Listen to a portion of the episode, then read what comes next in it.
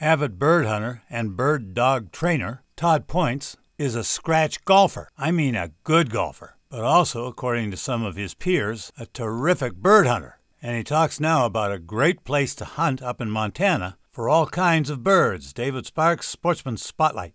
I remember when I first went to this place in eastern Montana, I originally got invited by one of my buddies I golf with and and he's friends with this pro that I knew in college when I played college golf. The way this pro described it, if you're a pheasant hunter or a duck hunter, bird hunter, and you're a golfer, and you got invited to go to Augusta for a week, or you got invited to go to this lodge for a week, you'd never see Augusta in your life. And I thought, no way.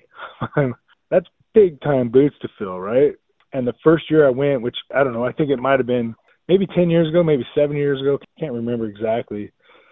I was there for all of about six hours and knew right then and there I didn't care if I ever got to see Augusta in my life. This was the most majestic place I've ever been and ever will be. If you're into seeing, I don't know, 500 to a 1,000 wild pheasants every single day, it's, it's a big slice of paradise.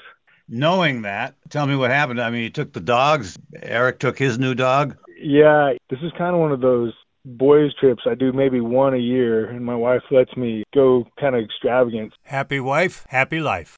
David Sparks, Sportsman Spotlight.